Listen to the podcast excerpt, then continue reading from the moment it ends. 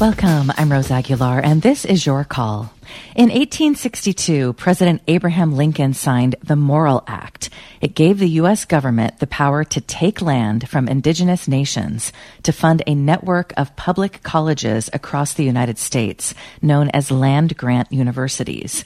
But the Morrill Act is only one piece of legislation that connects land taken from indigenous communities to land grant universities.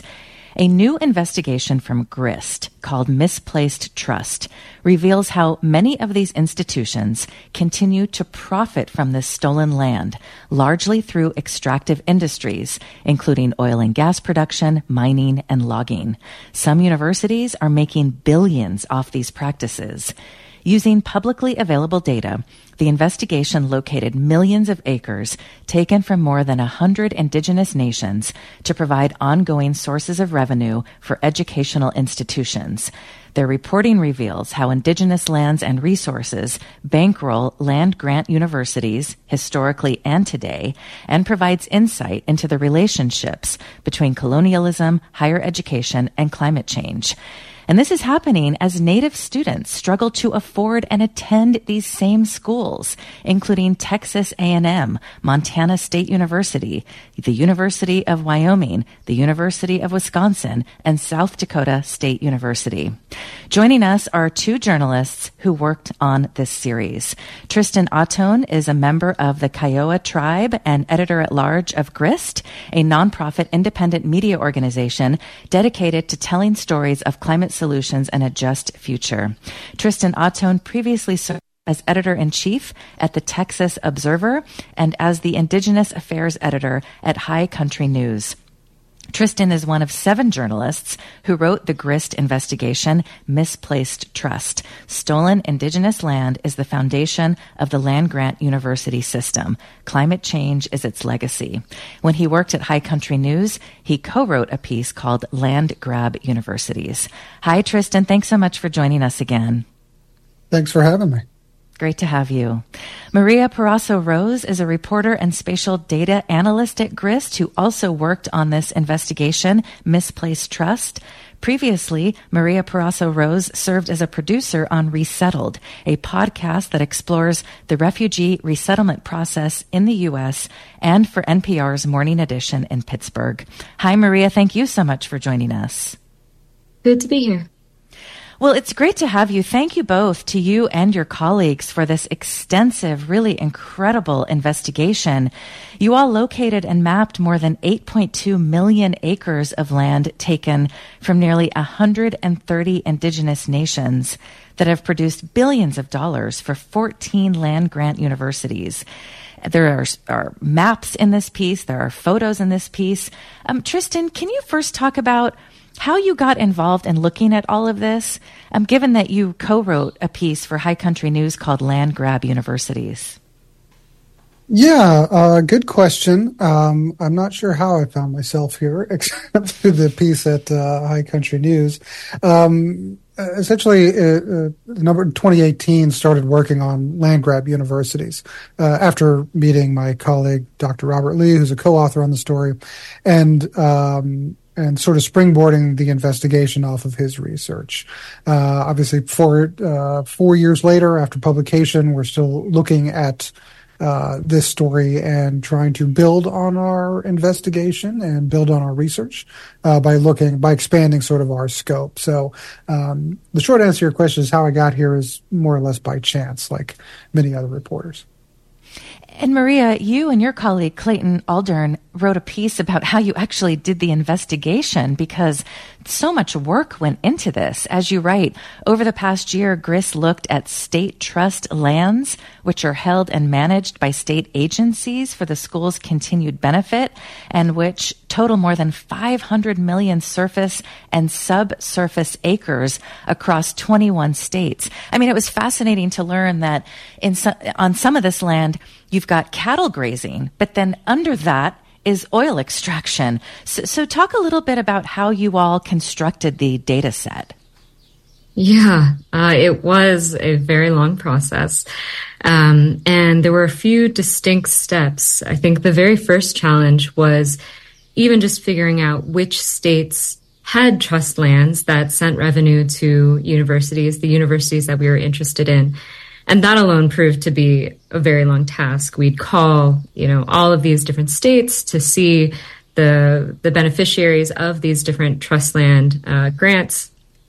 And sometimes when we were trying to find all of this very specific information, some agencies had difficulty providing us some of those answers because, um, as the investigation shows, a lot of this information is just so embedded in policy that people, even the ones who work in these departments, aren't always very familiar with them. So we started just by going through all of these different states, reviewing all of the different beneficiaries, uh, kind of winnowing down to make sure that we were looking at the right subset of states. From there, we then had to work through all of this data to again find the parcels that we were very specifically interested in. And then after that, it was a long process of doing this activity match and trying to um, see, conduct the spatial analysis to see what kinds of activity were happening on what kinds of lands and where that was going on.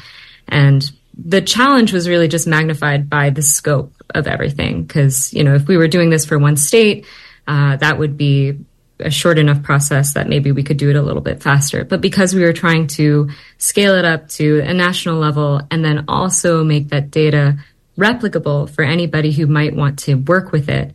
Uh, we had to make sure that everything was cleaned, everything was standardized, uh, and legible for people who wanted to get to use the data. Right. And as you say in the piece, to your knowledge, no other database of this kind exists. No, not that I'm aware of, not that we've seen. Um, certainly not of the kind that focuses as tightly as ours does. And I think one of the strongest elements of the data set that we've put together was the activity match um, because we were able to extract the parcels again that we wanted to find. But in order to add the texture of what kinds of activity are going on in these different lands, we then were basically creating another data set that we laid on top of ours uh, so we were collecting information from all different states about what kind of land use they had going on. And it was, if you can imagine, laying one map on top of another and then cutting out, you know, the information that's relevant to the lands that you're interested in, except doing that digitally and for the country was a, was a, a chore for sure since you brought up activities, you report that the activities in these data layers include, but are not limited to, active and inactive leases for coal, oil, and gas, minerals, agriculture, grazing, commercial use, real estate, water, renewable energies, and easements. You know, I have to say, we, we have been covering the climate crisis for years on this show. And I have to say, I have never thought about using land to graze cattle, but then also explore for oil under that same land. And that is what is happening on some of this land that is now owned by the states um, that is used by these universities. I mean, it's it's what a visual, Maria, especially at a time when we're dealing with such a climate crisis. Yeah, actually, working with the subsurface and surface acreage was something that our team talked about a lot actually and kind of worked through a few different iterations of how to actually show that. And um, while while some of that information about uh, subsurface rights you know to the rights to whatever resources might be underground um, isn't always the same as the rights that um, an individual or a state or whatever might have to the surface acreage. Um, and that that nuance alone is something that was kind of tricky to, to figure out how to visualize. And so what you describe of grazing happening on surface lands and mining happening on subsurface, um, it's a it's a strong visual. I think you know it doesn't necessarily mean that cattle are always personally being impacted by the subsurface mining that's going on, but it does, I think, very visually show how land can be used in all different ways. Um, and unless you're really understanding the rights to access all of those different layers, uh, it can be it can be tricky to, to show. Right. The other thing that was striking about this, Tristan, is it seems like there are new books and documentaries about Abraham Lincoln. I mean, I hear interviews on NPR about Lincoln on a regular basis. And I have to say, based on what I've heard, I never hear about the Morrill Act. Uh, which gave the U.S. government the power to take land from indigenous nations to fund a network of public colleges across the United States. This was signed in 1862.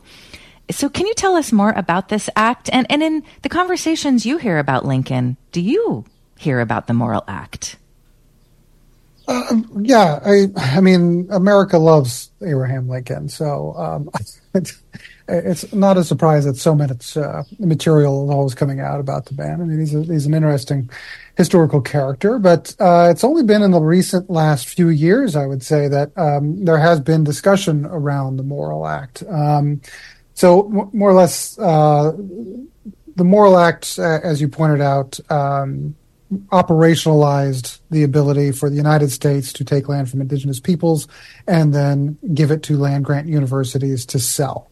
Um, basically, the rules were that universities had to sell it to uh, uh, fill their endowments. Um, from our reporting, we found that those lands produced about half a billion dollars for land grant uh, universities. Um, you know, in right after acquiring it, uh, but you know, outside of education circles, the Morrill Act isn't really known very well. Um, it's often referred to as sort of like the democracy's colleges and um, you know, the transformational act uh, for higher education in the United States. But uh, unless you work at land grant universities or you're in education, it's not particularly well known. Uh, not like it's uh, it's brethren sort of um, acts like uh, the Railroad Act, which gave that indigenous land to corporations to build railroads, or uh, what probably most listeners are familiar with is the Homestead Act, in which uh, land was given to settlers to move onto after it was taken from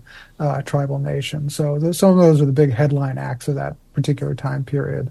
Uh, but um, the Morrill Act sort of is uh, is an interesting one to continue to look into. It is, and especially given that Lincoln gets so much attention in the media, and and as you point out in the piece the Morrill Act is only one piece of legislation that connects land taken from indigenous communities to land grant universities. Can you talk more about that? Well, yeah. Um, I mean, there are hundreds and hundreds of different pieces of legislation that more or less uh, make those land management decisions. But I think the big thing that listeners sort of um, need to be able to kind of like hold in their head is that um, at some point the United States was not the United States, and for the United States to expand, the United States needed land. So by taking land from uh, indigenous nations, either through treaty, through warfare, uh, through whatever means necessary, is how the U.S. expanded. Um, all of these different laws, like the Morrill Act, like the Homestead Act, then divvied up those lands once they became the property of the United States. And in our most recent investigation, what we looked at were um, lands that were provided to land grant universities uh, through things called enabling acts. Uh, so uh, history buffs will know what enabling acts are in terms of statehood, but uh, the most simple way to sort of put these is that it's what makes a state uh, territory become a state. So the Arizona territory has to pass an enabling act to become the state of Arizona. Uh, with these acts, um, land is granted to different uh, institutions in the state. Um, it's kind of like an, an additional ante up from uh, the federal government to institutions to you know pull yourself up with your bootstraps with uh, these uh, with with all of this free land that we that we got for you and uh, you know uh, get get started that way. This is also such an important point because if you sit and think about your city, where is your hospital? Where is your jail if you have a jail in the area? The university, public institutions like K through 12 schools this is not something I think a lot of people think about. How did this, these, these schools, these universities, public institutions, how did they end up here? Who was here beforehand? And Maria, I think that's another very powerful section of this piece because it just doesn't get talked about much in these country in this country. As Tristan said, these enabling acts uh, were grants that functioned like dowries for joining the Union and funded so many public works and state services, even fish, fish hatcheries. Um, their main function was subsidizing education, which we'll talk about, but the states could choose which lands would then benefit these things like hospitals and universities. And it's just something that's not really talked about in this country. Yeah. Um, yeah, it was really when we were doing uh, the analysis with the data and we were kind of first going through and seeing all the different beneficiaries that that were receiving revenue from these trust lands. Um, you know, in the in the querying of the data, we can kind of make a list and, and look through. And some of the things that we were seeing surprised us initially. You know, when we were seeing things like you mentioned fish hatcheries, um, penitentiaries, miners' hospitals, military institutions, uh, the Bank of North Dakota, um, all of these different uh, public institutions that really are meant to to be supported by these lands, as Tristan was explaining when they were kind of first brought up in the Enabling Acts. And I think in conversations I've had with other historians, the idea was just to make sure that these Western states had had the resources that they needed to kind of establish themselves on equal footing as as Eastern states, um, and the thirteen colonies in particular, I suppose. Uh, but kind of going through all of that and seeing how long that that has persisted now. And um, I think later in the piece, as I'm sure we'll talk about, hearing information about how the revenue that goes towards these public institutions is really saving taxpayers money. Um, I think there's a quote from the uh, land commissioner in New Mexico when they first broke a billion dollars generated from the state trust lands, that every dollar uh, generated by these trust lands is a dollar that taxpayers don't have to pay. So, um, yeah, state state institutions and public citizens in all of these states really benefit greatly from these trust lands, even if, even if they don't know it. And Maria, as you all report, spread spread across the western U.S. land grid, these trust lands are often unseen, landlocked, and anonymous on the landscape. Yeah, Oh, did I lose Maria? Oh no? I'm still here. That oh, was oh, okay. that's that was me.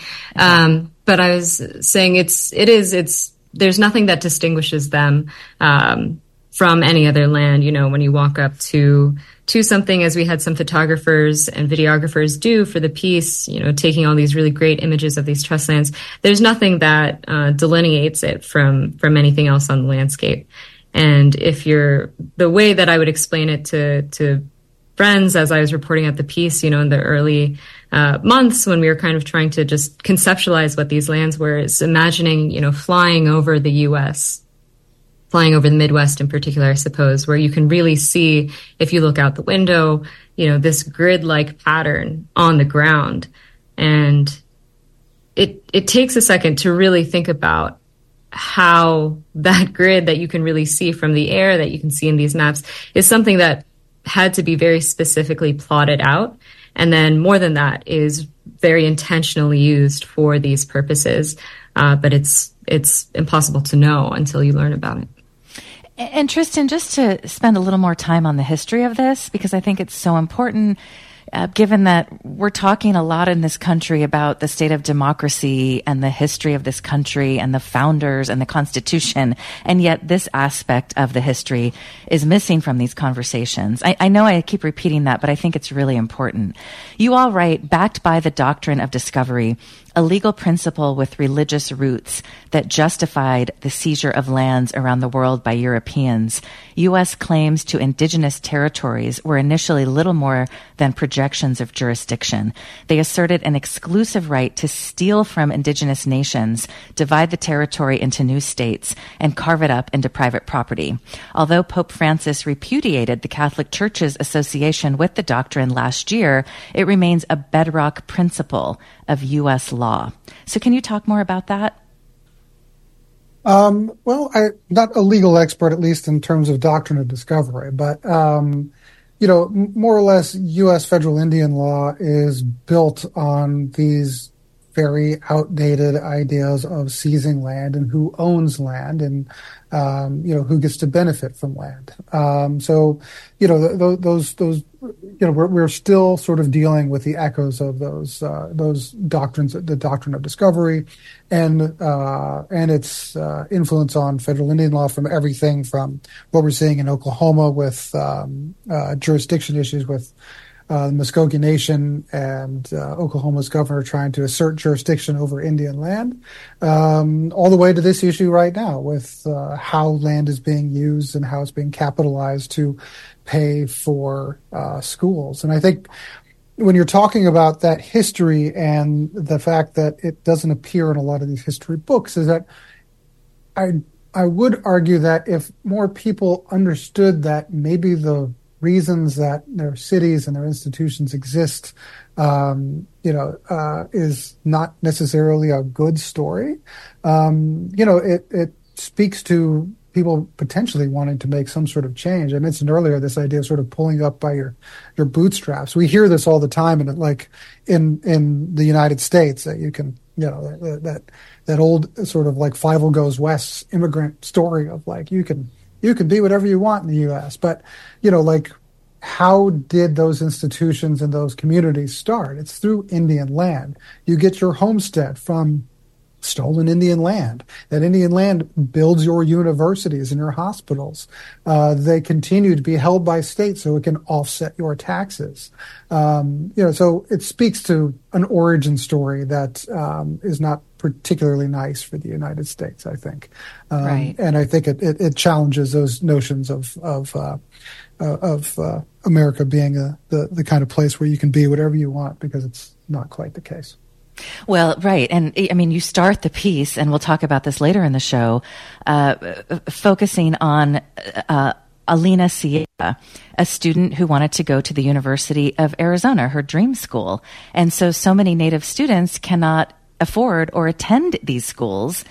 And how ironic is that, given all of the money that they're sitting on that goes back to indigenous peoples? Tristan, in the research that you all did, why was the main function of these lands for subsidizing education? Well, generally, it was it's the been the goal of the United States to, as it settles and expands, is to uh, uh, more or less expand the colony. And when you have a colony that expands any place across the world, you need functioning institutions. Um, and those institutions, especially with land grant universities, need to be able to continue to push the ideals of uh, sort of w- what that imperial system needs. So we're looking at those military institutions. We are looking at um, uh, mining. We're looking at agriculture colleges. These are all the things that you need to be able to secure land and secure place. You need people who are trained to be able to hold that land um, and hold that place uh, so you can continue to expand. So it, it, it's to some degree is sort of a system that continues to roll itself out and feed itself in this way, so that um, so that more or less the the, the, colony can uh, keep its place. And you know, arguably, America has been very very good at doing that and continues to do that um, in the United States and uh, in its territories and around the world. Maria, would you like to add anything? Yeah, I, I think one thing to just kind of emphasize out of what Tristan said is that a lot of the higher education uh, institutions that were being supported by the Morrill Act, by these state trust lands, were public institutions, but then also like specifically agricultural and scientific schools. And so they had these mandates to uh, pursue a very specific kind of education, which, as Tristan said, was kind of geared towards the general growth and improvement of the society as it was pushing westward. Um, the focus on agriculture, I think, in particular, is is interesting.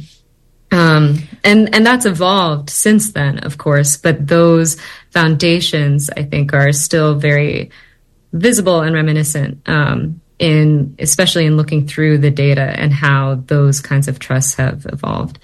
Uh, and there's one thing I wanted to add also to your earlier question, kind of looking at the history of of this issue. And um, I had an interview recently uh, with the Tribal Historic Preservation Officer, John Eagle of the Standing Rock Sioux Tribe. And we were kind of talking about what the land here was like before all of this westward expansion by settlers.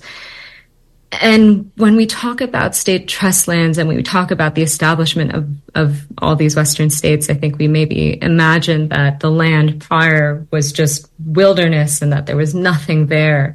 Um, but there was there was a lot of strong infrastructure, and in particular, uh, all of these Indian trade routes existed, and that's what a lot of these roads that went westward were based on and built upon. And I think one of the tricky things in reporting out this piece has been figuring out to figuring out how to convey that history to people and figuring out how to explain to people who perhaps can't imagine or haven't thought about what land looked like prior to these states um, is important to try and challenge that. And I think the the trade routes are a good example of just saying that there was so much infrastructure that existed, mm-hmm. um, and it's not that just states happened and then suddenly civilization was here.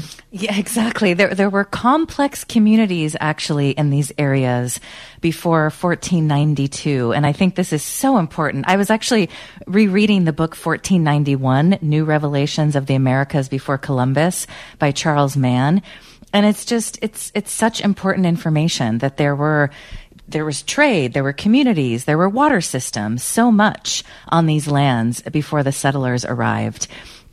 We are going to take a quick break. Today we are discussing an 18 month long investigation from GRIST. It's called Misplaced Trust. It reveals how stolen indigenous land given to universities is often used for fossil fuel production or mining. Some universities are making billions off these practices.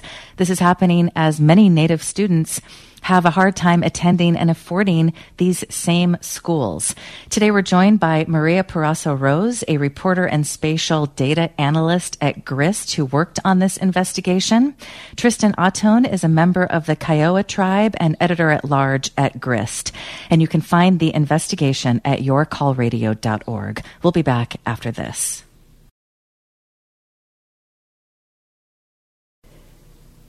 This is your call. I'm Rose Aguilar. Coming up tomorrow, we will continue our series on Japanese internment. Yesterday, February 19th, 1942, FDR signed Executive Order 9066, which authorized the U.S. military to force 120,000 people of Japanese ancestry, including U.S. citizens, out of their homes and into U.S. concentration camps. So we will continue that series tomorrow. If you have a show idea or a guest idea, you can email your call at kalw.org. And if you'd like to join today's conversation, we're talking about an incredible 18 month long investigation from GRIST called Misplaced Trust. It reveals how stolen indigenous land given to universities is often used for fossil fuel production or mining. And some of these universities are making billions off of these practices. If you have any questions or comments about this investigation, we'd love to hear from you. 866 798 8255. You can also email your call at kalw.org. Today we're joined by Maria Parazo Rose, a reporter and spatial data analyst at GRIST who worked on the investigation. Tristan Ahtone is editor at large at GRIST, and he also worked on this investigation. When he worked at High Country News, he co-wrote a piece called Land Grab Universities. So let's dive in and talk about some of these schools. Your investigation found that more than half of the acreage uncovered appears in oil-rich West Texas. It's the equivalent of more than 3 million football fields and it benefits Texas A&M. So Maria, there's so much information here about Texas A&M. How did you all go about really diving in and looking at the individual, individual schools, how much land they have and how they use it? Yeah. So as we were, as I mentioned um, earlier in the conversation, we were winnowing down the states that had trust lands that benefited the schools that we were interested in. And we kind of already knew based on Tristan's prior investigation what land grant universities we wanted to look at. And as we were kind of pulling the spatial data, we were seeing, you know, more parcels here, more parcels there. And it was really once we dove into the additional state activity that we were really able to see just how much different universities were benefiting uh, from these lands. Of course, Texas has, as you mentioned, more oil and gas production than any other state that we looked at. And um, in the state data that we were able to pull, there was a lot of really rich information about, um, you know, what what parcels were actively producing uh, oil and gas, or you know, parcels that maybe had infrastructure related to all of this uh, production. Uh, but it was it was it was a challenge to figure out how to effectively communicate that. Um, and I think one of the uh, challenges that we were discussing, particularly once we got to the visualization aspect of the story, uh, was how to show all of these different activities that we were seeing, you know, from the the main ones like oil and gas or mining or uh, agriculture, and comparing it across all the different states. Um, the schools themselves, I think, there's a lot of really rich financial benefit benefit information that Tristan was able to pull. Um, and that I think, especially over time, you're able to see just how much these schools are benefiting. Tristan, what we also loved about this piece is that you offer the history behind all of this. And, and this history actually affects you personally as, as a member of the Kiowa tribe, right?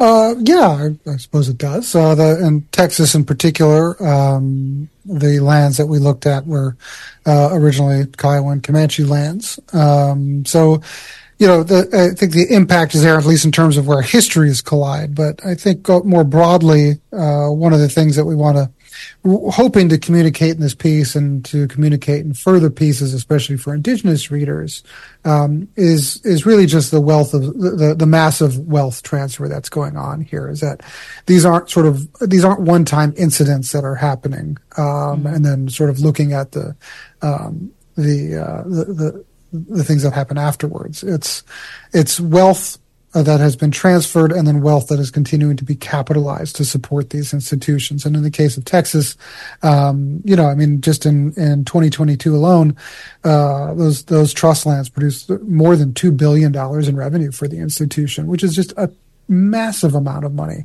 Um, you know, and, and, uh, you know, when you look at the price paid for those lands to the Kiowa and Comanche tribes, I mean, it's, it's two cents an acre. Mm-hmm. Um, you know, so th- these are policy decisions that are still sort of happening at this point. When we're talking about wealth transfer, we're not talking about an incident that happened 100 years ago. We're talking about ongoing sets of choices uh, that are happening uh, with these lands, uh, specifically with trust lands, but can be extended to um, just about any other area you want to extend, extend it to. As you report, the permanent university fund derived from the land given to Texas A&M is worth 34 billion. The oil has been flowing from the university's trust land since 1923. You did reach out to Texas A&M, but they did not respond. That's correct. Uh, but to be fair, they didn't respond on the first story either. So we're we're getting used to that from Texas have any i mean some schools did respond but but their responses seemed very generic. Can you talk about that experience tristan reaching out to these schools and what kind of responses did you get? Yeah, I guess it's it's not uh, definitely not unusual with these kind of stories. Our first story at, at High Country News, uh, when we looked at all of the universities, all 52 universities, um, yeah, I'd say what a third of them even got back to us at all uh, to uh, to provide comment. And here, about a third also got back. Most of it is fairly generic. Most of them got back to us with sort of how they're working with Native students or the uh, the different things that they're trying to do uh, to help their Indigenous students and whatnot. But uh, more more or less, most did not respond, and we, we kind of expected that. What about the tribes? How did tribal members respond to all of this?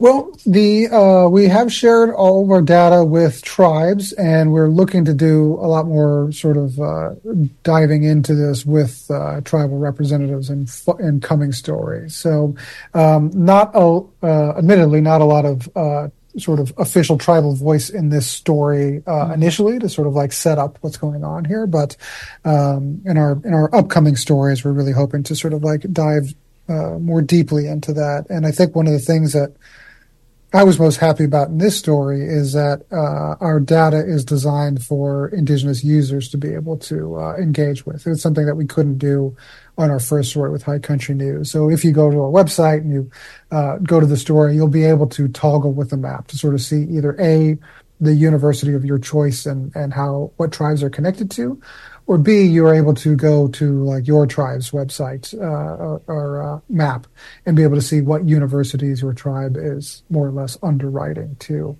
Um, so we're hoping that that access to that data really spurs a lot more conversation um, from um, uh, indigenous communities that that'll uh, hopefully help us dive a little bit deeper into uh, the reporting we've got here because technically this is really just the surface. I, I, Maria, I thought it was very powerful when you read about the land owned now by the University of Arizona that you all actually started the piece focusing on Alina Sierra, a 19 year old who was accepted to the University of Arizona, her dream school. She'd be the first in her family to go to college. Uh, she needed just about $6,500 to attend. Um, and she was unable to afford housing um, on on campus, and so she couch surfed her first semester. Can you talk about why you all decided to start this piece with her story?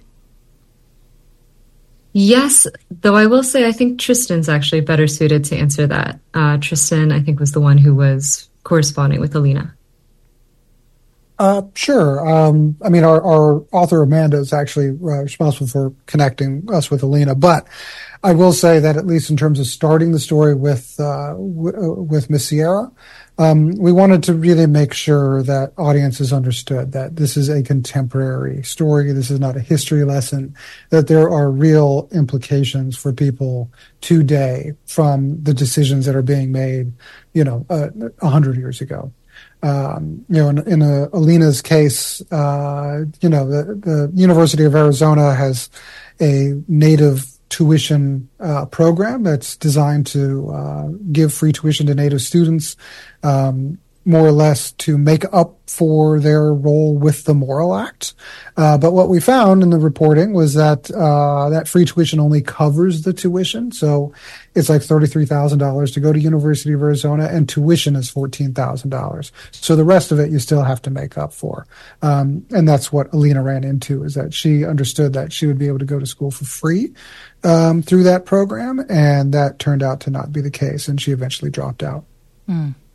Well, and, and when you're talking about the University of Arizona, you report it retains rights to nearly 687,000 acres of land, an area more than twice the size of Los Angeles. The university also has rights to another 703,000 subsurface areas. We talked about this earlier, but this pertains to oil, gas, minerals, and other resources underground. In 2022, the year that Sierra enrolled, the University of Arizona State Trust lands provided the institution $7.7 million, enough to have paid the full cost of attendance for more than half of every native undergrad at the Tucson campus that same year. I, I think this is so important, Maria, to talk about these land grants and give the details, but then also focus on the fact that Native students are having a hard time attending these same schools. Yeah, and I think uh, one of the powerful things with the data, uh, as Tr- Tristan mentioned earlier, is being able to see it from these different perspectives, like just on a user and being able to look at a map and see it from the universities benefiting from lands and then being able to toggle that and see all the different tribes related to those lands, um, I think is a powerful if if you know subtle way of reframing the story to make sure that it's centering uh, native voices and uh, as you're mentioning native students. And one of our colleagues actually wrote a follow-up piece uh, recently interviewing students from many of these different colleges to get their perspective on it. And uh, many of them were you know surprised disappointed in their universities uh, to hear that this was something that again is ongoing um, and just one other thing I'll add about that is uh, with the universities, you know, a lot of them have these climate pledges mm-hmm. uh, saying that they want to adhere to climate goals, to decrease emissions, and to divest from fossil fuels, et cetera. And these state trust lands and how they're being used is just another tool in the arsenal that universities have to benefit from. And I think one of the arguments is that, you know, these, these lands are state managed, state owned, state or state owned, state managed, but, you know, sending revenue to these beneficiaries and that universities don't really have much of a say in that because the states are the ones who are mandated to generate as much income as possible from them. But I think there's, yeah, there's opportunity here as we've seen already in some of the student responses uh, that that they're not satisfied with that. Right. Well, to your point about climate, as you all report in this piece, uh, the University of Arizona's reliance on state trust land for revenue not only contradicts its commitment to recognize past injustices regarding stolen indigenous lands, but also threatens its climate commitments. The school has pledged to reach net zero emissions by 2040. Uh, so, Tristan, did anyone from the University of Arizona get back to you to answer these questions? No, uh, nobody from U Arizona has ever responded to a respond to this uh, request on this story, unfortunately. Mm. Um, but to, you know, to your point on those on those lands, and and to add just to touch more about Alina here is that you know the University of Arizona is very vocal about their land acknowledgement that they are on Tohono O'odham land. Alina is a Tohono O'odham student and cannot afford to go to a school that is making money off of Tohono O'odham lands. Um, it's this is uh, I, I, I don't think that her story is unique. Um, I think that this is uh, happening all across the country, um, and I, I think it, it, really exposes that sort of uh, that that that uh, more or less a, a system of apartheid. As you report in 2022, a national study on college affordability found that nearly 40% of Native students accrued more than $10,000 in college debt, with some accumulating more than $100,000 in loans. Sierra still owes more than $6,000.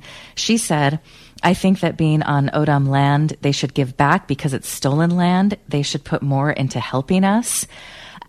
I mean, ultimately, Tristan, what can come of this piece, given how deep this is, how much money uh, these these this land is still generating, as you say, still generating today?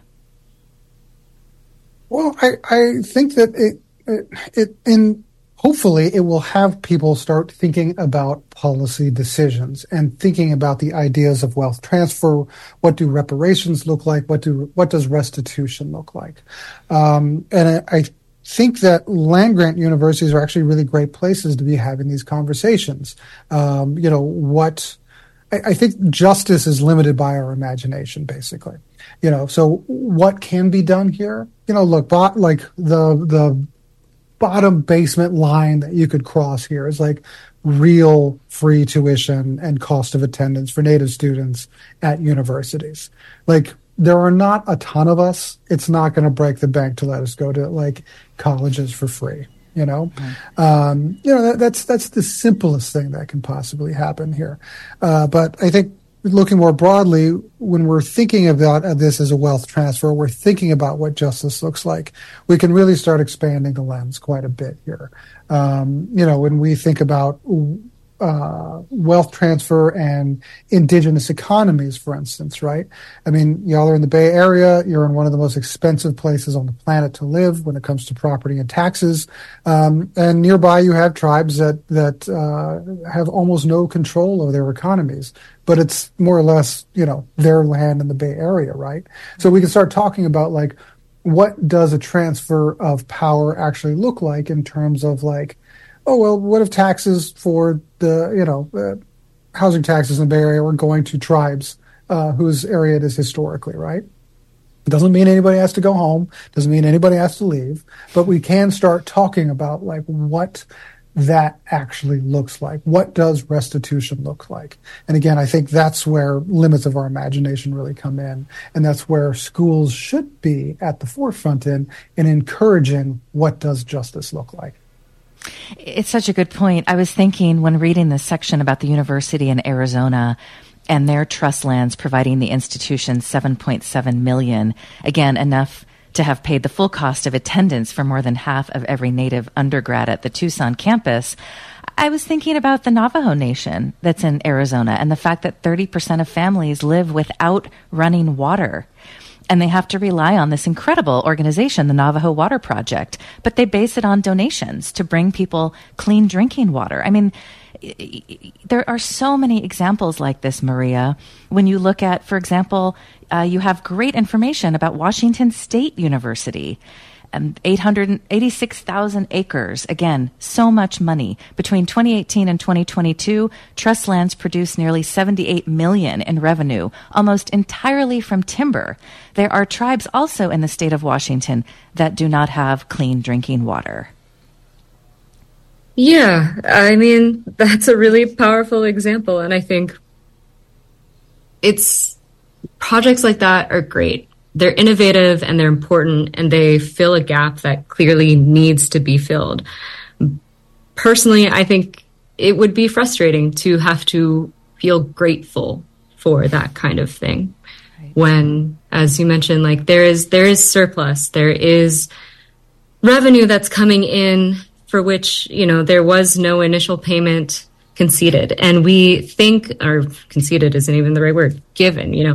Mm-hmm. Um, I think this history that we're exploring in this piece can seem really old and it, you know it it's more than 100 years ago but at the same time that's not that long ago like there are generations of people who know what these changes looked like as they were happening uh, to their land. And I think the reason that it is in part so unfamiliar is because, you know, there's an entire generation of people who has just been really, really devastated by a lot of these policies.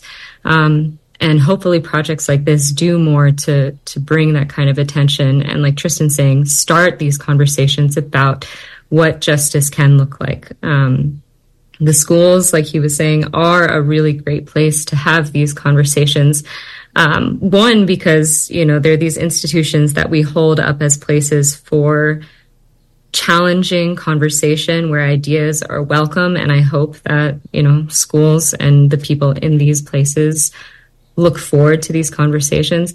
And also, a lot of these schools generate the majority of their revenue from other sources you know, like these state trust land funds are really important and were particularly important in the startup of these institutions. But at this point now, like many of these of these universities have so many other streams of income.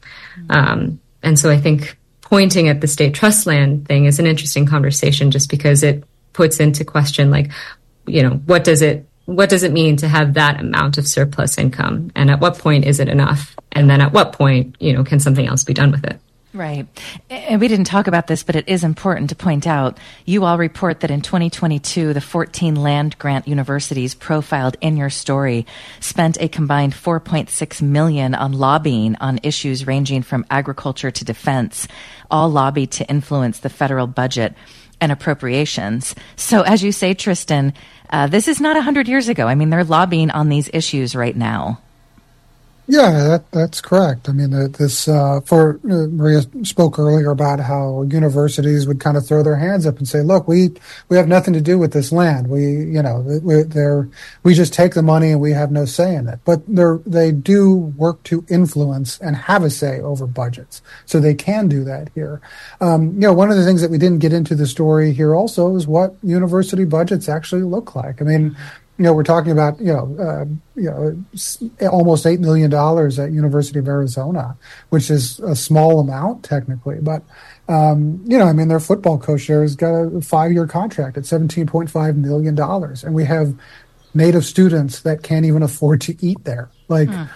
this, I I think that this speaks to what uh, like uh, structural injustice at these institutions. And what we really hope is that more people will uh, download our data, use our data. It's, it's free to use, um, and start doing this kind of reporting and research and investigation also because. Uh, there are tons and tons and tons of stories out there to be uh, to be investigated, um, and I think there are more people like Alina that need to have their voices heard. Yes. What is next for the team on this issue? Uh, well, we're continuing to uh, dig into trust lands, look into investments. Um, uh, we have a story I we I believe is coming out on Friday. Um, I should probably not even say that. But, uh, Maria can probably talk a little bit more. If, Maria, if you want to give a small preview here. Sure. Yeah. Um, the state trust lands that we're looking at, uh, we found a, a number of these parcels that currently exist on reservation land.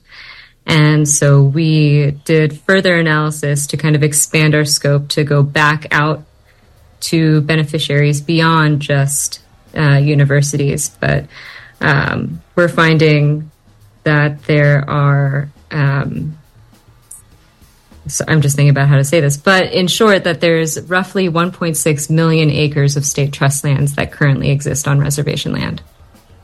Well, it, it is such an important investigation. Uh, thanks to all of you, seven journalists worked on this grist investigation, Misplaced Trust. Stolen indigenous land is the foundation of the land grant university system.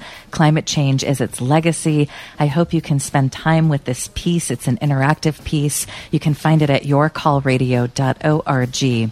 Tristan Ahtone is editor at large at Grist, who worked on this piece. When he was at High Country News, he wrote a piece called Land Grab Universities. Maria Parazo Rose is a reporter and spatial data analyst at GRIST who also worked on this investigation.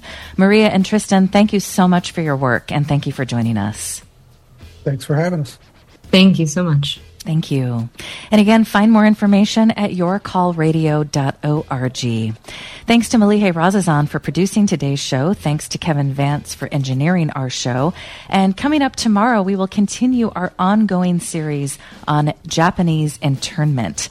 Yesterday in 1942, FDR signed Executive Order 9066, which authorized the U.S. military to force 120,000 people of Japanese ancestry, including U.S. citizens, out of their homes and into concentration camps. We hope you can join us tomorrow. Thank you for joining us. I'm Rose Aguilar. It's your